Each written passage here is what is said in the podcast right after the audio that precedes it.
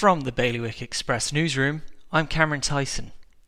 The pandemic has cost the states of Guernsey £120 million so far this year, according to the 2021 budget.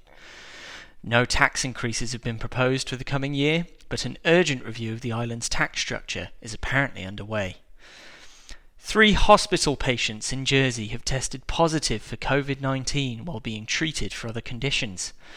Contact tracing is underway, and no further visitors will be permitted to the relevant ward of Jersey General Hospital.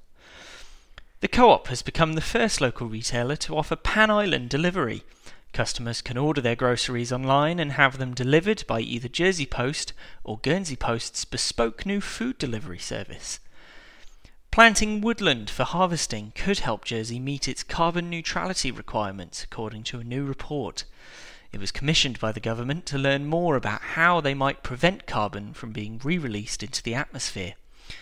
For more on all of today's stories, visit bailiwickexpress.com. Your weather? Cloudy, with sunny spells in the afternoon and highs of 15 degrees. That's Bailiwick Radio News, sponsored by HR Now.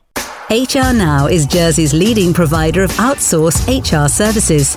It's their guiding principle to deliver HR solutions that are fully compliant, creative, and commercially focused. HR Now, your one stop shop for anything HR related. See hrnow.je.